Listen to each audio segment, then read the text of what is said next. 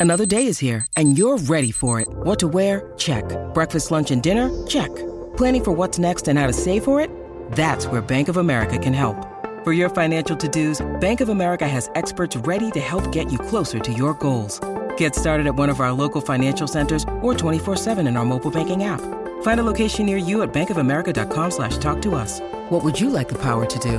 Mobile banking requires downloading the app and is only available for select devices. Message and data rates may apply. Bank of America and a member FDIC.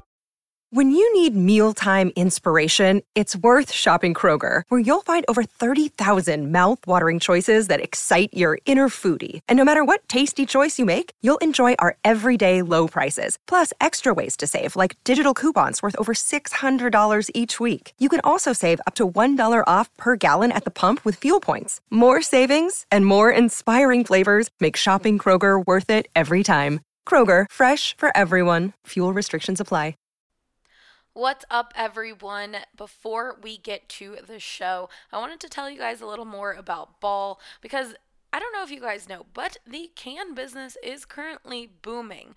Um, it is a solid career path with less volatility than many other types of vocations. Manufacturing specialists are in high demand as a long term trend, and Ball is opening plants and expanding assembly lines across North America as we speak. And getting experience in manufacturing is a great foundation for a growing career. Uh, Balls offers a competitive 27.39 per hour with potentials for increase at 6, 12, and 18 months on the job. It offers exposure to a lot of other manufacturing opportunities in their plant, and the production technician's role touches on the other stages of production, making aluminum cans and ends. So it is a great company and a great industry to get into right now if you are looking for a job uh, and the people that we know that work at Ball truly enjoy their experience there. And I feel like that can't be said about every industry and that can't be said about every um, company. So the fact that they do and that Ball puts so much effort into that diversity, inclusivity, and making sure that you're getting paid and raises, it's a really, really great company. So if you're interested, uh, you can f- read the full description of the job at and apply at jobs.ball.com and search for the word golden, or you can a- actually text golden to 77222 and you'll get linked to all open positions. Highly recommend checking them out. We want to make sure that you guys are taken care of, and Ball is just one of those great companies. Nobody out. Three and two on Charlotte. Jokic gets it across the timeline. Gets a high pick and pop with Murray. Lindsay breaking through. Taken away by Nathan MacKinnon. Two on two with Landeskog. He has done it again. Von Miller, ladies and gentlemen. Dog two hands Nikola Jokic. Save me by Grubauer with the left pad. Oh, goodness gracious me. Take a good look. You won't see it for long. Two-run home run. Trevor Story. Lock. End zone. Touchdown. Two for Sutton. Got it. Oh, man. That's from way downtown.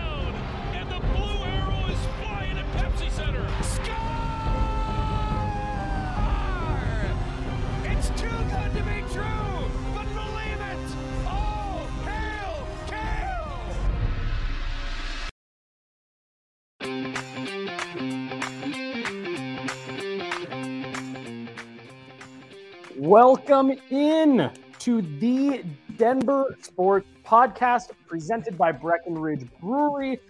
Look, guys, there's less than 10 days until Christmas. I know a bunch of you guys are going to be going to uh, holiday parties over the next couple weeks. So be the most popular person at the party. Take a case of Breckenridge Brewery. Bring a, a sampler pack, an avalanche, uh, a strawberry sky, which is my favorite. Uh, bring anything you want, bring some of their seltzers, and you're going to be the most popular person there. I am your host for today, and as your eyes and ears can very easily tell you, I'm not Ali Monroy. Uh, Jesse Montano and uh, whoa, Jesse Montano, and I am joined by uh, an all-star lineup here. Got my good friend uh, AJ Haefele from the DNVR Avalanche beat, Patrick Lyons from our DNVR Rockies, Harrison Wind, DNVR Nuggets, and pretty much DNVR everything. We got D line. Eric, how's uh, how's everyone doing today? Yeah, let's go. Ooh, thank you. See, that's the enthusiasm I was looking for, Eric. That's Thank why you. I'm part of all of DNVR, and the rest of these Yeah, yeah, yeah. are relegated to specific beats. just just uh, all encompassing DNVR. um, well, cool guys. Uh, I'm excited to be hosting this for the first time, taking over for Ali here, and uh, I thought we'd kick it off with my my kind of whole thing on the DNVR Avalanche beat is uh, got some hot takes. Usually got some. Uh, We call them bad opinions. hey, hey, there's a few of those that have panned out pretty well, and the rest of them we're not going to talk about. But so I thought I'd bring a little bit of that uh, to to my first uh, Denver sports podcast, and uh, I want to talk to you guys today about some of the most controversial stuff that's going on right now in sports in terms of rules, how the games are played. Uh, you know, one of the ones I got in here is uh, you know reviews, stuff like that. Just just some of these that that are not like social issues, but stuff that you are you are on one side or the other. There's really not a ton of gray area for a lot of how how people feel about this. Uh, I'm, I'm excited we're not all uh, agreeing to light our careers on fire and talk about kneeling for the anthem. yeah, yeah, yeah. See, I thought about doing that, and you know some of the pay issues and stuff, but I was like, ah, we'll save that for another time. No, So what? Just, just we're just talking about what vaccinations or Yeah, yeah, yeah, yeah, yeah, yeah. yeah. Mandates, Yeah, that- baby. Let's do this. Vaccinations go. and the national anthem uh, is what what today's show is going to be about. Let's go. and yet yeah so we'll just uh, this will be the last show that i do ever. Um but no so so i'm going to start kind of with one that uh, a little bit smaller and then we'll kind of get a little bit more uh, where i'm sure people will have some more differing opinions as we go. Um so is everyone ready? Does anybody have any uh, any final thoughts before before we start this? Nope perfect. I'm ready to go, man. I'm ready. um, all right, so the, the the first one I want to talk about, um, primarily robot umpires, and this kind of extends into the other sports in terms of, um, you know, there's a lot of tracking going on now, player tracking, ball tracking, ball and puck tracking, uh, things like that. And I want to know where you guys stand on it. So I did a little bit of research, and and from this last MLB season, 2021, uh, when uh, what's the name of the website? Uh, Umpire Scorecard. It started as a Twitter page. Now it's a full-on website, and basically it goes through and it tracks every MLB umpire and how accurately they call balls and strikes. Now this has always been odd to me because this is something where the technology very clearly exists, and we use it on television um, for audiences watching at home. So the highest-rated um, umpire last year in the MLB called at 95% accuracy. 95% of the time he was getting balls and strikes correctly. Uh, and this is for umpires uh, that that umped over 30 games behind the plate. I'm just curious. uh, Does anybody think that's a, like a high number? Were you surprised to think that the human eye could be correct 95% of the time? Does that seem No. low? So No, I think it's. I, I mean, I'm I'm surprised that uh, it's that high given the general incompetence of MLB umpires, but uh, I'm not surprised that there are some out there who actually like. If you watch an individual game, Yep. like those guys are pretty good. Like they're pretty good at what they do, and I think that's the problem is that they sh- like pretty good just isn't enough. Now, now let me give a little bit more context to that number, though. So the highest is 95, the lowest is 92. The highest, uh, the, the, the most accurate umpire still over the course of his games throughout the season got over 200 calls incorrect. While the lowest rated umpire, again, this is when ump, uh, umping over 30 games behind the plate, missed just shy of 400 calls. So that's that's kind of your spectrum there. So even at 95%, this umpire missed over 200 calls. Uh, he got them wrong based off what the computer can tell us in real time. Eric, you are very animated, so I want to hear what your thoughts are on this first. Well, I every time that I watch a baseball game, I'm like, are we just watching to see how the umpire does? Like, we know the answer, and we're just seeing if he also gets the answer correct. Like, that's the most obnoxious part is that it's literally there, and we're just seeing how an old guy with cataracts is able to stack up to something that is uh, not only uh, inarguable, it is universally available. It is the fact that they put it on TV drives me so goddamn crazy. I can't even tell you. So then, if it was just like a situation where you were also just watching with your eye and you're like, eh, that looked outside, but he's right there, so that's probably right. But you're like, no, he got it wrong. So you're just angry. Like I, I, just, I just found myself angry the whole time. Like, But did he? But That's did the he? question. Is is it inarguable because that's just a two dimensional rectangle that's Yeah, but it- suggesting yeah, where the strike zone is. Suggesting. no, it is not suggesting. It is it is saying in that slice of 3D, like it crossed through that that uh, rectangle at that exact place. Um, are you saying that there should be a, a, a it, I mean, it only has to go through the cube at some point, right? Look, I mean, I'm not trying to question Subaru or their Subaru strike zone. Makes me and that crazy. They've, they've not funded the proper technology at Coors Field and the other 29 ballparks around the nation. But no, it that is just again to give you a general idea because it's hard to know what's a strike and what isn't a strike if you're just looking at the catcher setting up. So the box is a helpful tool, but it is by no means the be all end all. And It could be. So- it could be the end all. be Patrick, all. are- Are you saying that the strike zone isn't necessarily defined, that it's constantly moving?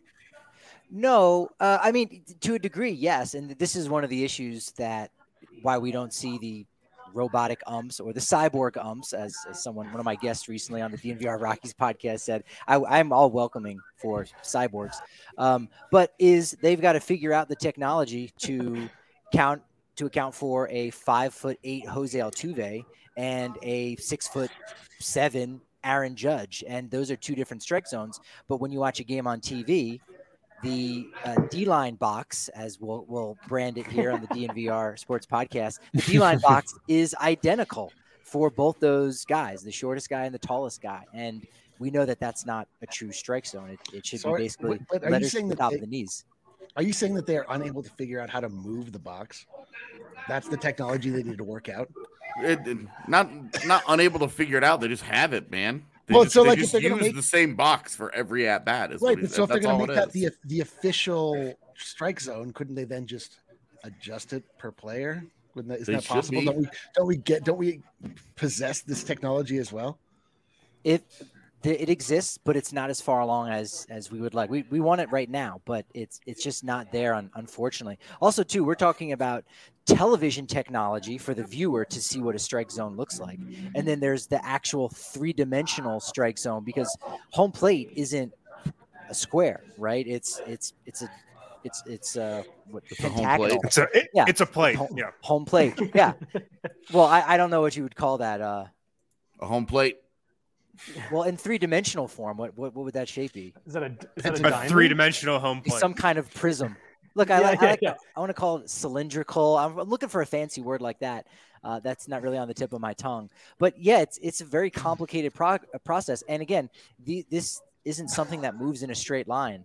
We're talking about off-speed pitches, breaking balls, and so there's there's almost a fourth dimension to the fact that the strike zone is three dimensions, and then you've got this baseball coming in at all kinds of weird angles and Yeah, it, it batters with different heights. passes it's through it. Did it? Does it go through it? Does it not go Yeah. through it? it I That's mean, pretty it's much not, what. That, and but the my issue is like if if uh, this is so like uh, if the technology is is not to be believed, can we take it off the goddamn broadcast then? So like people don't just sit back sit back and, and are outraged the idea that this guy got it wrong every time. So and so that that's kind of another side of my angle because I, I I wanted to equate this to other sports and in the NHL there's a, a term that is well known as the parallax angle where depending on the replay I have uh, no idea what that means for the record. I don't want to say it's well known. I have Well, never well, no. heard that term in my life. amongst- That was the word I was looking hop- for with home plate. A three-dimensional home plate is called a parallaxal angle. I think that was the Hey, word. Yeah, there you go. hey, you're welcome. So amongst hockey circles, that's a pretty well-known term Okay. because what it means is that the, when the when the lines are painted on the uh, ice when they're they're getting the ice ready, then there's another layer that is put on top. So if you're not looking at that from directly overhead, certain camera angles can make the line look like it's in a little bit of a different place because it actually sits below the surface of the ice. So in 2004 in the Stanley Cup final, there was a very controversial play that from some angles it looked like the puck had gone in the net and would have won the Calgary Flames the Stanley Cup, but from other angles it looked like it didn't fully cross the line. So, using the example of of, you know, the the strike zone in baseball, is it possible that maybe just improving on technology that we already have in place, using chips inside pucks and putting uh, chips in the ice. If this chip goes fully across that chip, there is no doubt there's a signal, it's a goal. You don't even need instant replay. Uh, back all the way back in 1998, the New York Football Jets um, were awarded a touchdown when it was actually the helmet of a player that they were seeing in the replay and not the ball. And obviously, that's 1998, so that's before a lot of this technology. But again, that was that was a big play in. That was in the, the inciting incident that caused the NFL to institute replay.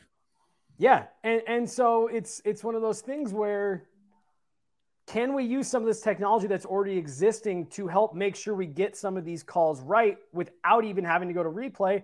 Or do we just like it saying hey look it, it you know it's the human eye and it is what it is and it's kind of ever changing depending on the situation yeah the technology it might not be perfect as patrick was saying but it seems to me it's clearly better than what we have right now. Like eh, the technology, the, the strike zone, whatever, it's clearly better than having umpires calling balls and strikes. And in sports, I just don't get why, and this goes across all sports, when you know there's better ways to do things, that stuff doesn't get implemented. I mean, like the classic example is how could you not put a chip in a football to tell you when it crosses the first down marker and instead we just have referees just guessing? I mean like yep. that shit could definitely be done. And yeah and, and, yeah like we might not have the perfect technology for it but it's definitely going to be a lot better than what we have right now. And i think that's the same exact reasoning for for uh, robot umpires. We're we're operating though at around 93 94% efficiency. That's that's pretty good. I, am not saying is it is it we, that good? 100 percent obviously would be better, but we're not there sure yet. Would. And as far as putting chips in baseballs, it's different when you're talking about hockey pucks. I mean, they use almost quite literally one basketball per game, I would imagine. Football, not very many. Hockey puck, not very many. MLB goes through just under 1 million baseballs per year. So you know that starts to become a lot less cost effective if you're putting chips in baseballs. It would work but again what is the benefit? What is uh, does baseball make more money because people now watching the game at home know exactly where the strike zone is and they i enjoy baseball more now because that strike was a strike every time it's a strike. Baseball is poetry. It doesn't have to be perfect in that way and we, we kind of just live in a world now where we do want everything to be perfect because if something does not go our way we but love would it whining make, about it. Would it make the sport better? Like that's what I always come back to, and that would just unequivocally make the sport better, in, in my opinion. The, the thing about it could. But the thing about sports is that a lot of people uh, build their entire belief system around sports. They uh, it makes people crazy when think they think that there are there are scandals. People are cheating to get ahead in sports because um, you know you sort of like look to your understanding of sports is your understanding of the universe itself. Like, do you think, are you able to predict what's going to happen based on all the factors that are presented to you? And then when something is called incorrectly or something goes against what you know to be true, it's like so infuriating that, like, like that's not, to me, that does not enhance the experience. To just feel like a, a sense of, of being robbed or a sense of like injustice. That doesn't help the sport. Like, the sport is the thing that happens when, uh, the ball is hit or the chaos ensues and you don't know what's going to happen and the human beings make the the play or whatever like is he going to catch it? He's not going to catch it?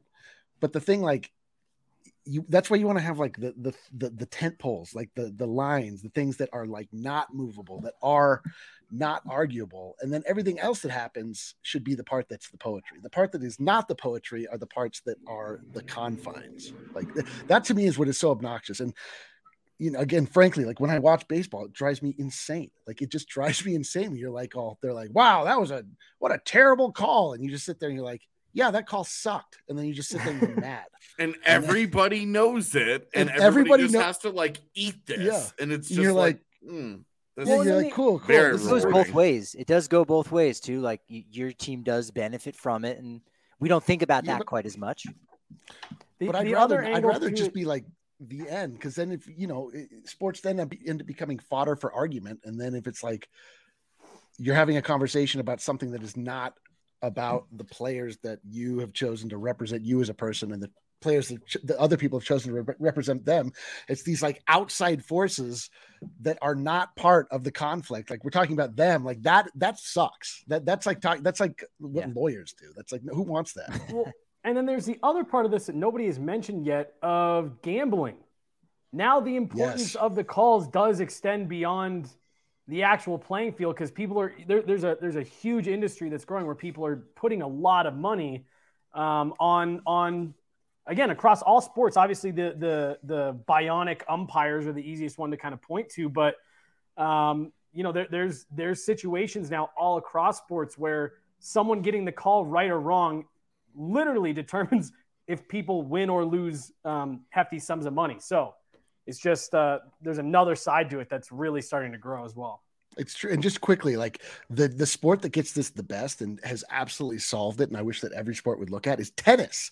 Tennis, if you yes. um, allow, if there's a call that's out, like uh, every player gets some number of challenges per uh, match. I'm not even sure how many, but like a ball is called out, the umpire calls it, the head umpire uh, uh, holds it up, and then the player can just call for a replay. They quickly show it. They do, it show it in three dimensional space, Patrick. They're able to get all angles and show where the ball bounces, yeah. the angle at which the ball stretched when it hit. Did it? Is it really three part dimensions? of the line? It, it's yes. a, it's a flat court.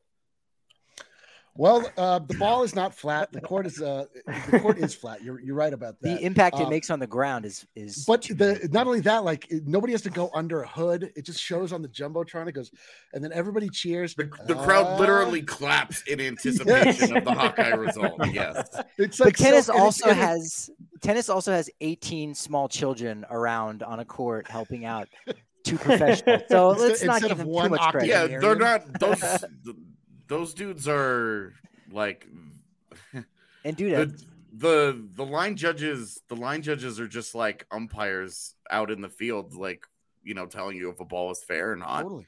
And they the get same, it wrong all the time. yeah it's the same thing. They challenge those calls too.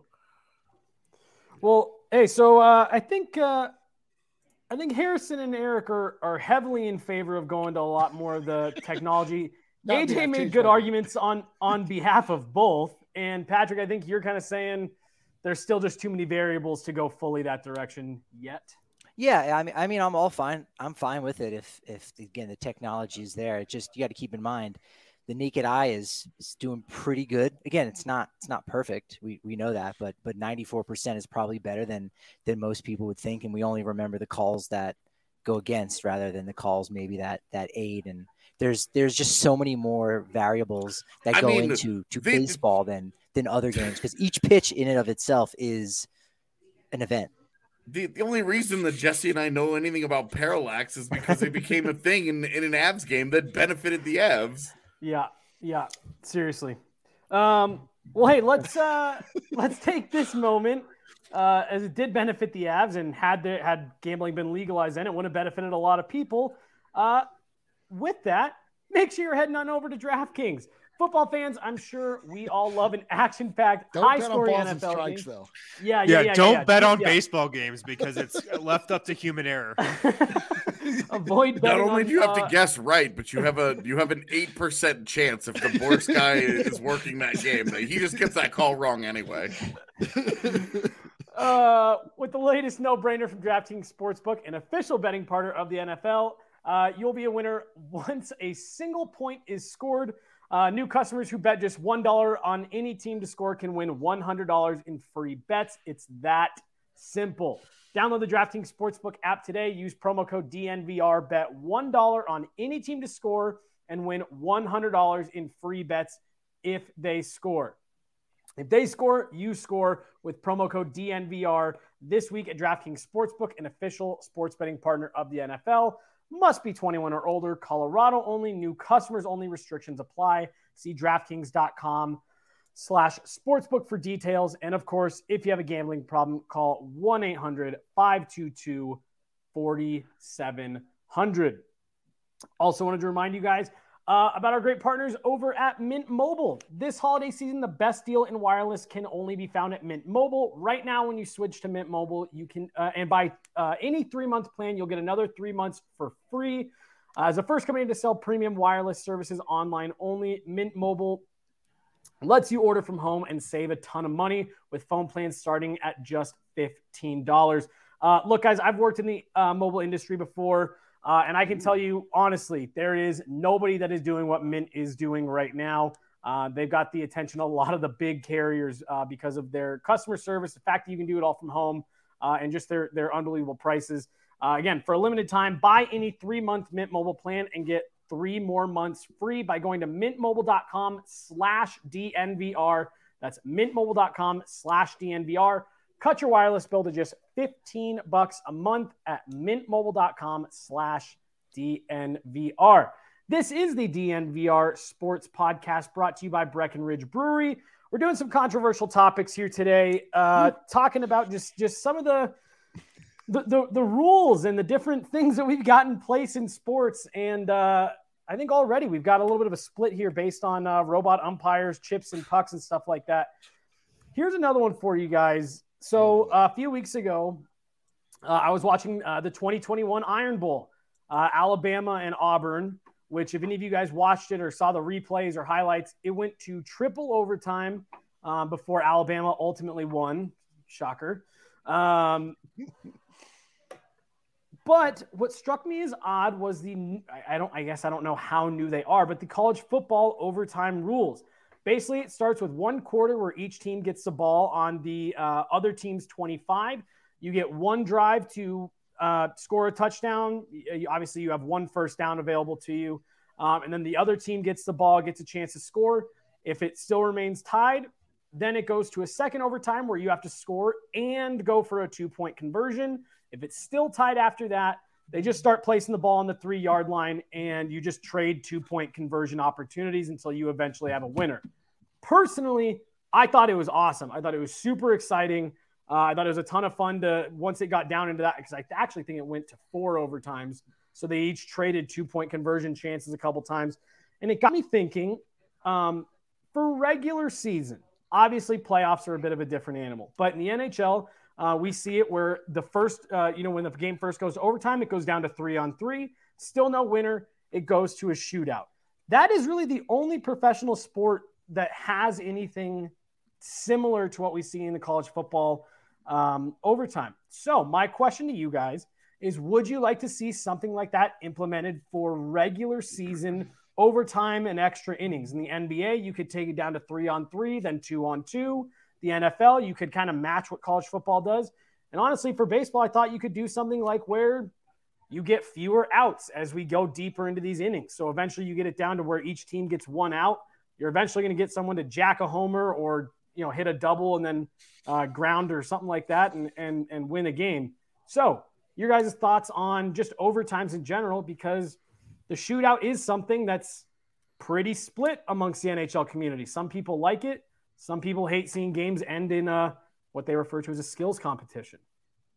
Yeah, with baseball, I, again, you want to encourage the scoring, and I think right now they just have a, a, mild tweak. I wouldn't put it on the same level as the NHL, like you're saying, Jesse, where they have the runner on second base in the tenth inning. So you've yeah. got a runner in scoring position, and you don't even need to get a base hit, and you can get a guy home, a ground ball to to second base, fly ball to right field. You scored a run, and now we're gonna break the tie. But you know, to kind of take that idea, as you said, with the NHL one step further you could say, all right, now you only have eight fielders, you know, from the 10th inning going on. It's it's pretty radical. And you know, baseball doesn't really do radical things like that, but that yeah. certainly would increase scoring if you now all of a sudden have two outfielders or you've got three outfielders, but you know, no uh, second baseman uh, on the right side of the infield. So you could kind of tweak that again. If the goal is is just to increase scoring to break a tie, there's there's a couple different ways to to go about that in in baseball. Some more extreme than others. Do you like do you like how it currently is, Patrick? When the guy starts on second. Yeah, I, I'm fine with it. I, I think it's uh, again, it's a good way to to keep the game going forward. My the first time when I heard that, I thought, oh no, what about the pitcher's earned run average? How are they gonna how are they gonna work this out statistically? I was more concerned about the numbers yeah. than anything else. And ultimately, they just said, well, it just counts as like an inherited runner. It's like you, you gave up an, an unearned double to second base essentially, so it won't count against you. Yeah, you might earn a loss, uh, if Mhm. if you happen to give up that run. But we also know the win and loss uh, statistic for for pitchers is isn't really that important. So I think it's a good way to to keep the game going a little bit, you know, forward Yeah. and um and again just just keep the bases moving a little bit more, make it more of a carousel and yeah, it's. I, I think it was, it was that was a really smart decision that that benefits everybody. It we want to be romantic about these games that you know go five or six overtime, and in football that's fine because that means usually there's scoring done or there's a, a dynamic defensive stop.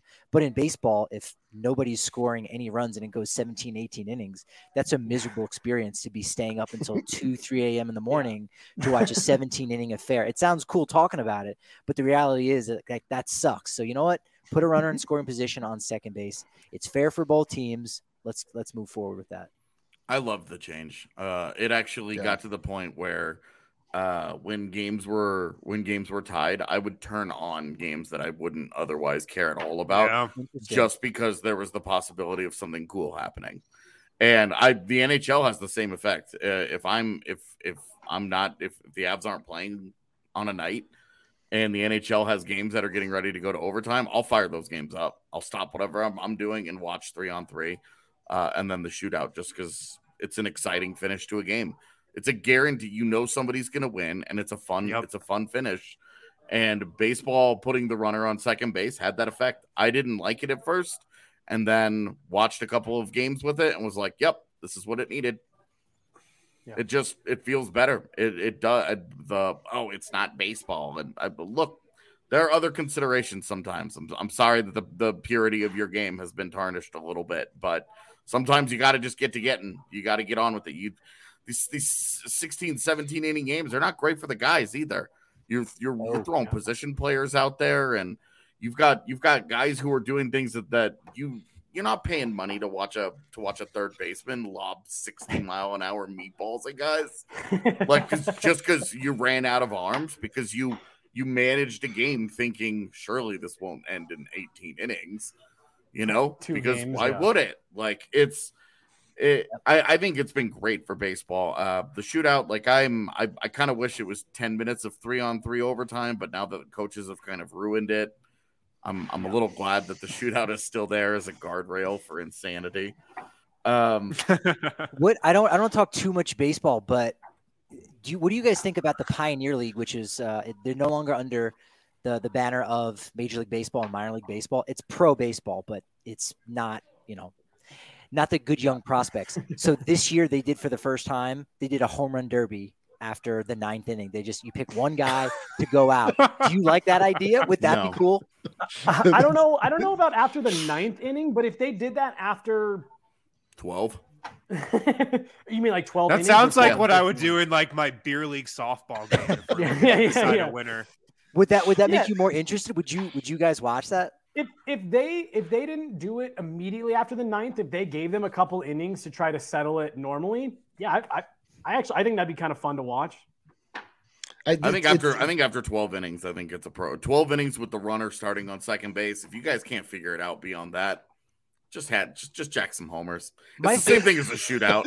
My favorite part would Yeah. be like you know Charlie Blackmon hit hitting that that homer there on, on the last swing and celebrating and lifting up his 64 year old pitching coach over his shoulders like we did it together everyone. It's ridiculous, but maybe maybe it injects some life. Uh, Yeah.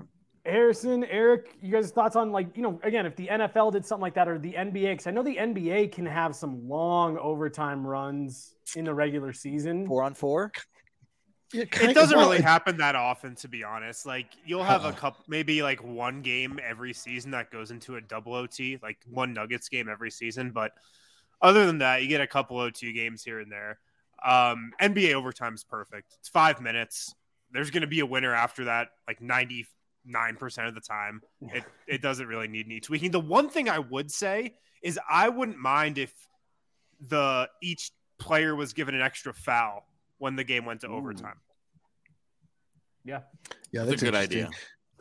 Uh, and Would that, Harrison, would that what, slow play down though a little bit because you'd be having more fouls and guys would be going to the line more. I Well, mean, yeah, like but it just, it, it just out. sucks because you get you get six fouls for a 48 minute game, and then it, it sucks when you know you have your best players like not playing in like in overtime, like Yeah. potentially. You know, they, they could So pick you- up a quick foul there and they're just done. It it, it kind of sucks. So you're saying, yeah, just kind of almost kind of like reset the fouls, but on like a different set of rules so that some of those Just, just give them an extra one. So if Yeah, somebody's just- already fouled out, give them a seventh foul and let them let let the best players determine the games. Yeah, if you're if you're at five fouls heading into overtime and you get a six in overtime, you're you're still on the floor. I like that. Yeah, yeah, but I agree. I mean, there's the there's the uh what is it, the Elam ending that they've kicked around a little bit. The idea that it's just Yeah. you have a number that you have to get to. The first team that gets to that number is the winner. It's it's not determined by time. Yeah, it's actually a- really a really cool idea, and I'm probably in favor of it. What it actually does, it, it eliminates garbage time pretty much. So you know, it, it also ensures every game ends on a game winner. So like you you set you take the score when there's like five minutes left or something, and you add like 15 points to whoever's ahead, and mm-hmm. whoever gets to that number first wins. And so when you hit a basket to get to that number, say you're at 60 and then you have to get to 75, you hit the basket to get to 75 and the game's over. So every game ends on a game winner and Hmm. there's not like the art of stalling the clock and just winding the clock down. You're trying So to now get is- to a number. That's Is this street rules win by two? No. Yeah, it is win by Oh, oh, is it? You have to win by two. Um, Oh, I said that as a joke. Can you tip in and they go back to zero? Yeah, yeah, yeah. I don't I don't know. I don't I don't think it is actually. I don't think so either. I don't. I don't think that's how it works. I Are the it's like Mavericks just have to get to the waiting in uh, another locker room, like saying they got next? Uh, uh, What Yeah, are these yeah, rules? I, Definitely, I'm liking all of this. This Yeah, is good. Definitely, Yeah. definitely. Yeah, n- I, I actually I actually really like that because that could just kind of be a fun Yeah, it's a cool like- idea. Yeah that, that makes for some fun innings. So it sounds like everyone's kind of in agreement agreement. We don't need to prolong these regular season overtimes. Now now I will say like I'm I am not a big fan of like a couple years ago uh, in the Olympics the the U.S. women's hockey team won a gold medal in a shootout, and while it was super fun and exciting. I just can't imagine losing a gold medal in a shootout. Like if you're on the other side of that, um, it I was super can't either because they exciting to watch. didn't. Sucks to No, suck. Canada. Well, Um, AJ, you you might feel that one. Yeah, dude. Careful with your uh, yeah, yeah. anti-Canadian comment. she did. She did not appreciate. She did I not was, appreciate. I was that. gonna say, where is she? I hope she's upstairs or something like that. I didn't realize she's right over here. No. Uh, so yeah, so it sounds like we, we'd all be in favor of, of leagues doing something, maybe with the exception of the NBA, because they just the pace of that that game as it is, um, do something to kind of move all that that along. Yeah, definitely. Yeah. The uh the only change that I would make with hockey is I would make in any one goal or tied game any any penalty in the last two Yes. minutes. Yep. Uh any any penalty in the last two minutes, the team has to kill all two minutes of the penalty. I love that. You've talked about that for a long time now, and I think Yeah. that's a great, great call because you see teams do that all the time. They'll take an egregious Avs just did penalty to, to save a goal with just a few seconds left, knowing that you have to kill five seconds of a, of a power Yeah. play that just You win a goal. you win a face off and you clear the puck and it's good. Yeah. And the the other minute and fifty five seconds of that penalty are totally irrelevant. I think a team and if and if if the team scores and they tie the game, then you just go into overtime like normal. If uh if they don't score, then the game just ends and you have the exciting finish of a team is you know and if the team that's killing the penalty scores into the empty net, then the game ends. Like so there's an extra element of like, do you pull the goaltender? yeah. Do you have do you have the goalie pulled? Uh, because at the end of games, you that's typical strategy. Uh, is that you pull him, but if you give up the if you give up the goal in the game in the time that goes beyond the 60 minutes, uh, and the team scores into the empty net, the game ends right there. Uh, if they tie it, the game goes into overtime, uh, and then if obviously if neither of those things happen and the score remains, then the game just ends. But it it the the incentivizing of taking penalties in the last two minutes because it's so hard. If you have a, if you have a wide open scoring chance and a guy and a guy just tomahawks his stick with four seconds to play, the the risk reward here is totally out of whack. Yeah, yeah. So I've always thought I've always thought that they should they should change it so that it's not it doesn't really affect overtime and shootout. I would just leave all that be, but uh, extend extend the games. Uh, if so you have would that to. count for overtime as well? Yeah, you take it would. penalty With, It well, no, it would. Um, if you take a penalty with four seconds left in overtime. yeah, I think it. I would say I would say yeah. This because it's the same situation. Um, you know, you can't you can't reward the guy taking the penalty, and in that situation, you would. So I would say yeah, you extend the game. Now, I I think that just the NHL officials being as predictable as they are, they just would stop calling them. But at that, I mean, at that point, like I, at least there's something in place. Um, you know, you can't can't can't stop the officials if they're not going to call the damn game as it's supposed to be. They already don't. So, uh, but I think I think that would be a, a good change. And I mean, you're talking about ex- it. It doesn't get any more exciting of an ending uh, than than that, where you know you're you're trying to kill the penalty. You think about the recent Avs games as they've been trying to trying to finish off the last couple of one goal games. If they get into that, they they get into that extra time beyond 60 minutes, like they they had uh, against the Panthers, then you know if they score into the empty net and the game just ends, it's euphoria. If they give up the goal, you have to go into overtime. So I Yeah. just just a, a small tweak that I've always thought would be good for the game. We did we No, didn't I- necessarily mention NFL tweaks to their overtime, but when you talked ab- Sucks. when you talked about the NBA and the Elam ending, I thought you were talking about some kind of football rule of like. what- I mean, The maybe we should call it has to come in the Jason, Jason Elam Elam ending, has to and come in and you kick a kick field goal. 63 yard field goal. It's almost like, can you name that tune? Where i- if you remember that game show, would be like, okay, I can name that tune in four notes. All right, three. So basically, you go, all right, how far do you want your kicker to go out? All right, Oh my God. 64. All right, I'll do it. 65. You know what? Go out and kick it. And so Yeah. it's just all on the line for one kicker. And the you know each team kind of goes back and forth with how far they think their kicker can go. It's like a game of horse, but no. That'd be awesome, man. I- Uh, it's better. Honestly, it's probably better than what we have right now because in the year 2021, an NFL game can end in a tie. I I don't know how this is still a thing. I, I shouldn't really be. just have no idea. And they should need to smash each other's craniums together again for another 15 minutes to try to find a winner. So you know what? Leave it up to the kickers. Have fun. Yeah, perfect. Jason Elam ending. Jason Elam ending. I love that. I also love sexy pizza. Uh, Oh. We have sexy pizza at every Broncos tailgate Oh, uh, we host this year, and it is delicious. Uh, seriously, I do love sexy pizza. Uh, when I lived downtown, that was one of my go-tos. Walk over to the uh, sexy pizza window, order a slice, order a full pie. Uh, it was easily one of my uh, one of my go-tos, one of my favorite places to stop. Uh, if you're looking to have Sexy Pizza support your organization or event, go to Sexy Pizza, uh, www.sexy.pizza and check out their uh, about page for the donations link and see how Sexy Pizza can support your cause. Uh, not just downtown, stop by any of their four Denver locations Capitol Hill, Old South Pearl, Jefferson Park, and Park Hill, with a new location coming in Trinidad very soon. Uh, again, this is the DNVR Sports Podcast brought to you by Breckenridge Brewery, Jesse Montano with Eric, AJ, Patrick, and Harrison. I got one last one for you guys before we jump out of here for the day. Uh, we talked a little bit about it earlier, uh, and this is honestly the big one for me. Um, video review. We uh, we've had a couple kind of infamous examples in Denver sports over the last decade or so. Uh, 2008, Matt Holliday, did he touch home plate? Uh, if video review would have been available to the MLB and its umpires, how would that game have ended differently? And then obviously, Game Seven, Avalanche Sharks, 2019. Um, Gabe Landeskog, a player who is leaving the playing surface, his replacement has already come onto the ice. As he's waiting to get in kind of a crowded door at the bench, he is technically ruled offside for what would have been a, a game seven tying goal uh, in kind of the waning minutes there. It ends up coming back, and the Avs go on to lose game seven.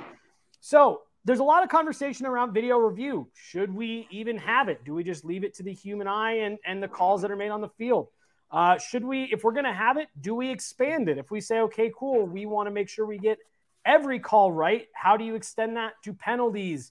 Um, you know, s- s- spotting of the ball, offsides, goalie interference, things like that. So I want to hear your guys' thoughts pro or against video review. Is it slowing the game down too much or is it making sure that we're getting the calls right? I'll, I'll answer. So, um, for me, whenever there's not video review, everyone cries until it comes and until it's there. Like, not having video review is so you, you just feel like your hands are tied behind your back when something is so egregiously wrong, and you're like, well, what are you going to do? But then every time that video review is implemented, it's so it's done so in such a strange manner where some things are reviewable, other things are not reviewable, um, and the way that they review the calls are always are just so slow and terrible, and, and um, it's like it's clear that there should be some sort of review. Um, ability for every game because without it, it just it, it it just you just just descend into madness when something is just so awful. But like I don't understand like why there just needs to be a czar of review that either is not in the stadium um, is you know like when they they go and they send it to um, New Jersey during uh, football games or whatever somebody who's not um, you know privy to the emotion that's inside the stadium that can make a quick call and doesn't have to like go go under the hood good, good, yeah. comes back Is it? and you're like dude come on like what are we doing here this takes forever everybody at home has seen the call or, or seen the play now 10 times before uh, the old guy has even gotten under the hood and then more often than not they'll be so so cowardly about it that they'll just be like well whatever we call them the on the field it's too, too close yeah. to call and you're like dude that's the whole goddamn point is that it's, it's always too close to call. You ha- just like step up make a goddamn call. We can all see what's happening here. If it's ever too close i hate that. When it's when it's a super duper close call they always just default back to well you know we call it, what was called on the field is what we end up or uh, going with when we all know that that was the whole point is that you couldn't tell on the field. So why are we reviewing it? Yeah. So they, they're just like they have better technology. We don't need to have the same refs making the call under the hood um, at the same time. Like baseball is like a little they've gotten it a little bit better um, where the, the, you know the old guy just goes and just puts the headset on and is told um, what it what it is. Um, i love how we're assuming on this show that every ref is just old they are. and, they are. they are. There's like that's like a whole nother topic. Is like what it takes to become uh, the highest level of umpire or referee in any one of these sports. Like it ends up being these like older guys that have been around the block for so long that like I think that's only like, true in baseball, man. That's just not true in the other sports. Yeah, NBA, Eric, you stumbled on two brilliant. You stumbled on two brilliant ideas. One, we need young women instead oh, of these old men, and also you just invented ref zone. So you know, it. we we can watch all the highlights and keep up with a million games it, in red zone. Well, the refs they're waiting for the phone call, and it's already been two minutes into the play where they need just to replay, like go, and go, then they start like, looking. Ref zone, it, yeah. Watch just all put the an AirPod, like just put an AirPod in, like, yeah. hey, what what you guys see? Okay, cool. Like, uh, it's yeah. it's uh, and then you just that's how old guys life. talk too. It's true. As an old guy, I can say. Well, and then there's the other element of it too, where like I, I, know for me in in the NHL, it drives me nuts because they do some of these like offside reviews. Where one, speaking of technology, the NHL is a multi, however many billions of dollars a year league, and they have these cameras on the blue line that are like 10 megapixels. The first cameras ever yeah, made. Yeah, yeah, like trying to like trying to break down if a play was onside or not, and they're I mean, it's literally like zoomed in 50 times and they're doing frame by frame. And it begs a question of like, are we upholding the letter of the rule or the spirit of the rule? Because that guy being offside by this much had no impact on on the play. The guy didn't even touch the puck. Should that really factor in? But then on the other side, yes, that is how the rule is written. And do you have to call it to that, or, or do you call it based on the, the spirit of the rule? I mean, I think I think the NHL offside thing needs to be tweaked in that uh, you know, I'm good. I'm good with any of the regular offside stuff. Uh, but anything anything that's uh, longer than about six seconds, anytime they're longer in the zone, longer than about five or six seconds, uh, you're you can't tell me that this was meaningful uh, at this point. Like you had time to defend it. Like if they score in transition within two or three seconds of entering the zone, uh, obviously the zone entry played a huge role in that and should be. If that's offside, then that's offside, even if it's by you know however much. But it for for the NHL, we've seen how many times uh, that that it happens. It happens a couple times every week where something you know is a, a, a goal gets called back because of a of a puck that entered the zone and uh, it was it was technically they go back and look at it and it was offside, but they've been in the zone for nine seconds. You know, and you're just looking at it and you're like, this had nothing to do with anything. They had nine seconds to to defend the play here. Like this is this is absurd that they get bailed out like that again. So I think I think the offside the offside thing it should be tweaked. Uh, you wrote in your piece the other day uh, that there needs to be a time limit on challenges. It needs to be it needs to be 30 seconds from the time that the goal is scored and they start looking at replays. Uh, need, they've got 30 seconds. None of this none of this Gerard Gallant gets two minutes to decide to make the easiest challenge call ever. Uh, and you know it, it just there for hockey. I think I think hockey's mostly fine. It's just a uh, some tweaks there. Like uh, if you know, pick up pick a pick a length of time. Obviously, it's going to be arbitrary and it's going to suck for you know any for a team that gives up a big goal where it's been five seconds and the rule is four. But that's you got to draw it somewhere, and that's yeah. where I would say just have it at five or six seconds, and then uh, and then and then go from the you know and then uh, cap how many how how long these replays can go because the slowing down of the game. All right, well that shit's arbitrary. Uh, just put a put a time limit on the thing. Like, yeah, you know, okay, hey, you you if you if you need four minutes of of extremely high definition looks, then it's not definitive either way. Uh, so if you can't if you can't clearly look at it and see it within the first 30 to 30 to 60 seconds. If you look at it for more than if you look at more than four angles and you don't have an answer you're not going to have one. And then move on. Well then the other thing yeah. too obviously is they if you're going to review it you have to get the call right. How many times have we seen in the last so two years from the nhl where the nhl has had to put out statements after plays were reviewed saying hey we got that review wrong. Abs- that sh- that should have counted or that shouldn't have counted oh, and bad. sorry about that. So it's like if you're going to review it at least at least get it right in the review. Uh, patrick harrison how does this how, how, how are you guys seeing this impact the mlb and the nba well the nba went all in on replay a couple years ago and it was a disaster because in the fourth quarter of a game after every judgment call, every player on the floor was spitting their finger asking for a review. And like it was just ridiculous. Every fourth quarter took an hour because every single questionable play was getting reviewed. Now, the NBA deserves credit because they fixed it. They said only the official can instigate a review. And honestly, it's completely fixed the end of NBA games. They take like a quarter of the time that they used to.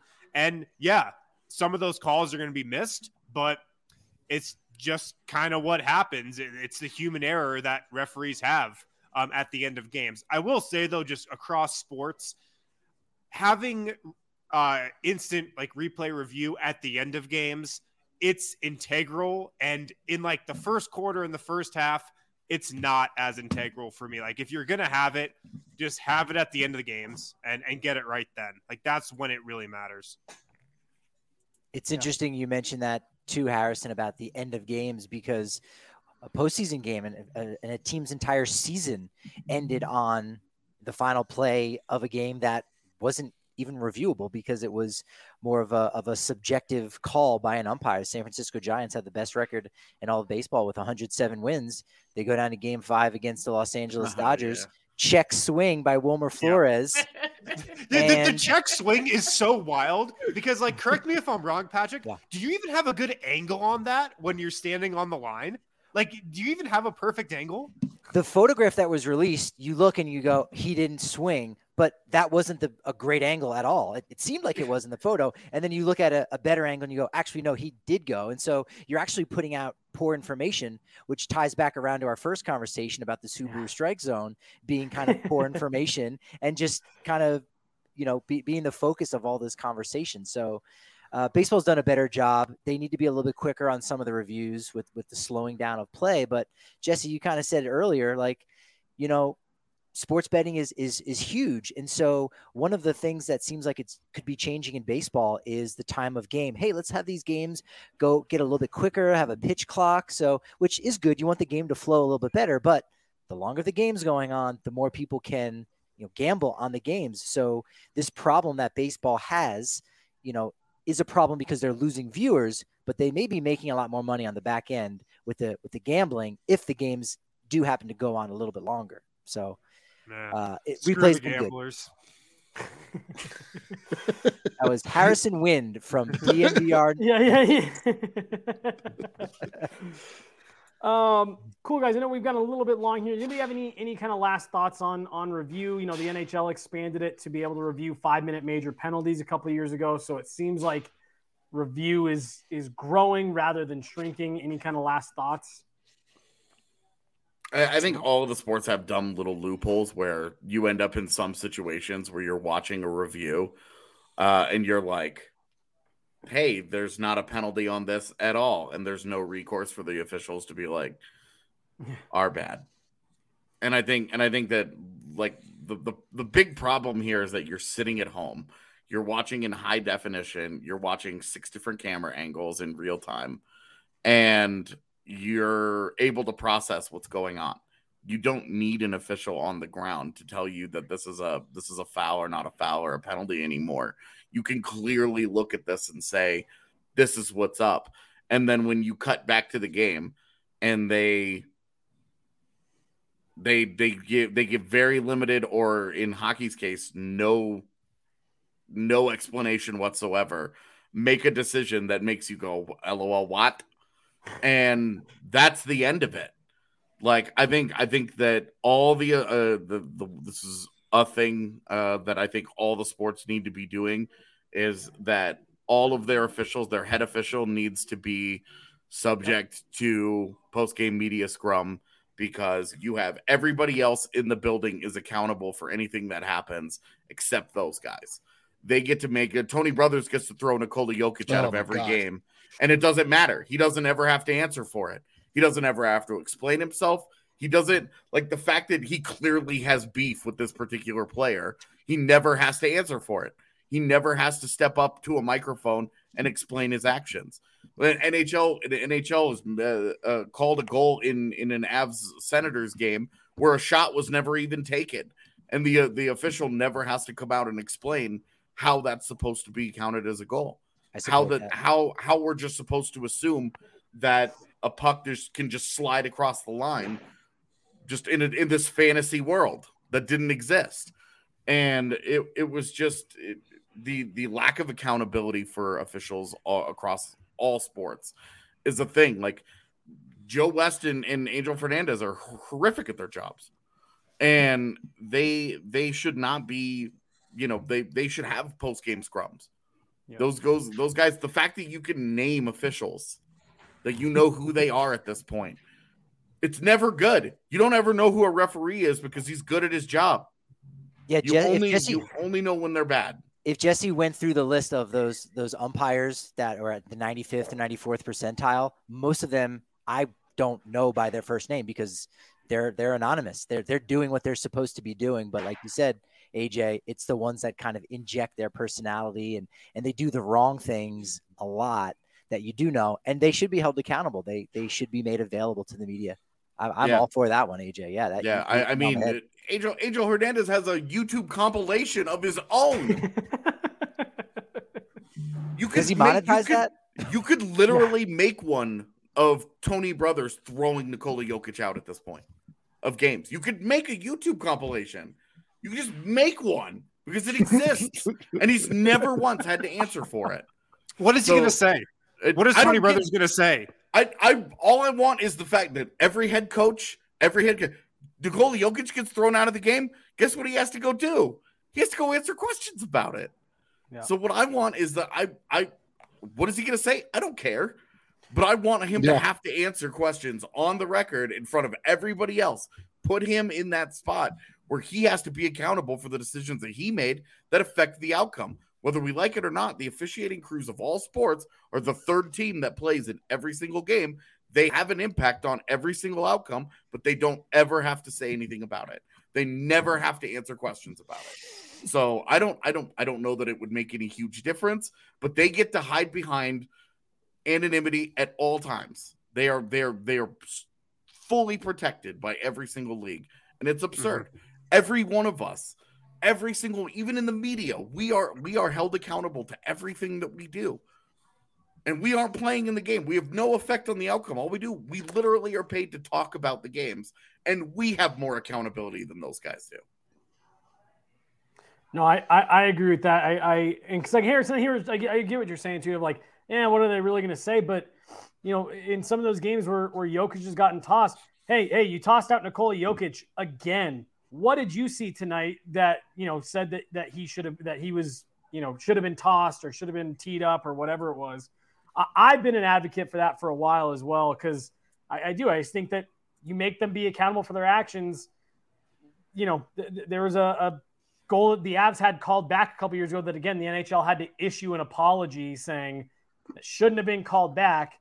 And it actually was against the Blues, who they ended up having to beat in game 82 of that year uh, to get into the playoffs. So if the Avs would have lost that game 82, you literally could have gone all the way back in the season and pointed to the call the the NH the officials on the ice got wrong after review and said that literally cost them a playoff spot. Um, so I, I agree. You know, hey, right after the game, the rule reads this, but you guys called it that. Why did you do that? And just make them answer it. I agree. Um, John Libka was the uh, MLB umpire that had uh, the highest efficiency last year Oh, in old over 30 Libka. games. Yeah, yeah, yeah. You know, just, yeah, John As Libka, one, every as one household does, name. I guess. yeah, yeah, yeah, yeah. um, cool guys. I think that's about all we've got for today. Appreciate uh, the four of you guys jumping on, hanging out with me a, a little bit extra, a little bit longer than we normally go on this show. Uh, hope you guys all enjoyed it. Hope this was some fun conversation for you guys all to have. Want to remind you to head over to ddnvr.com. Head over to the shop, put together a gift box for some of your uh, family and friends uh, just in time for the holidays this year. ddnvr.com uh, and uh, and check all that out. For Eric, Harrison, Patrick, and AJ, I am Jesse Montano. Thank you guys so much for listening to the DNVR Sports Podcast, and we'll talk to you guys next time.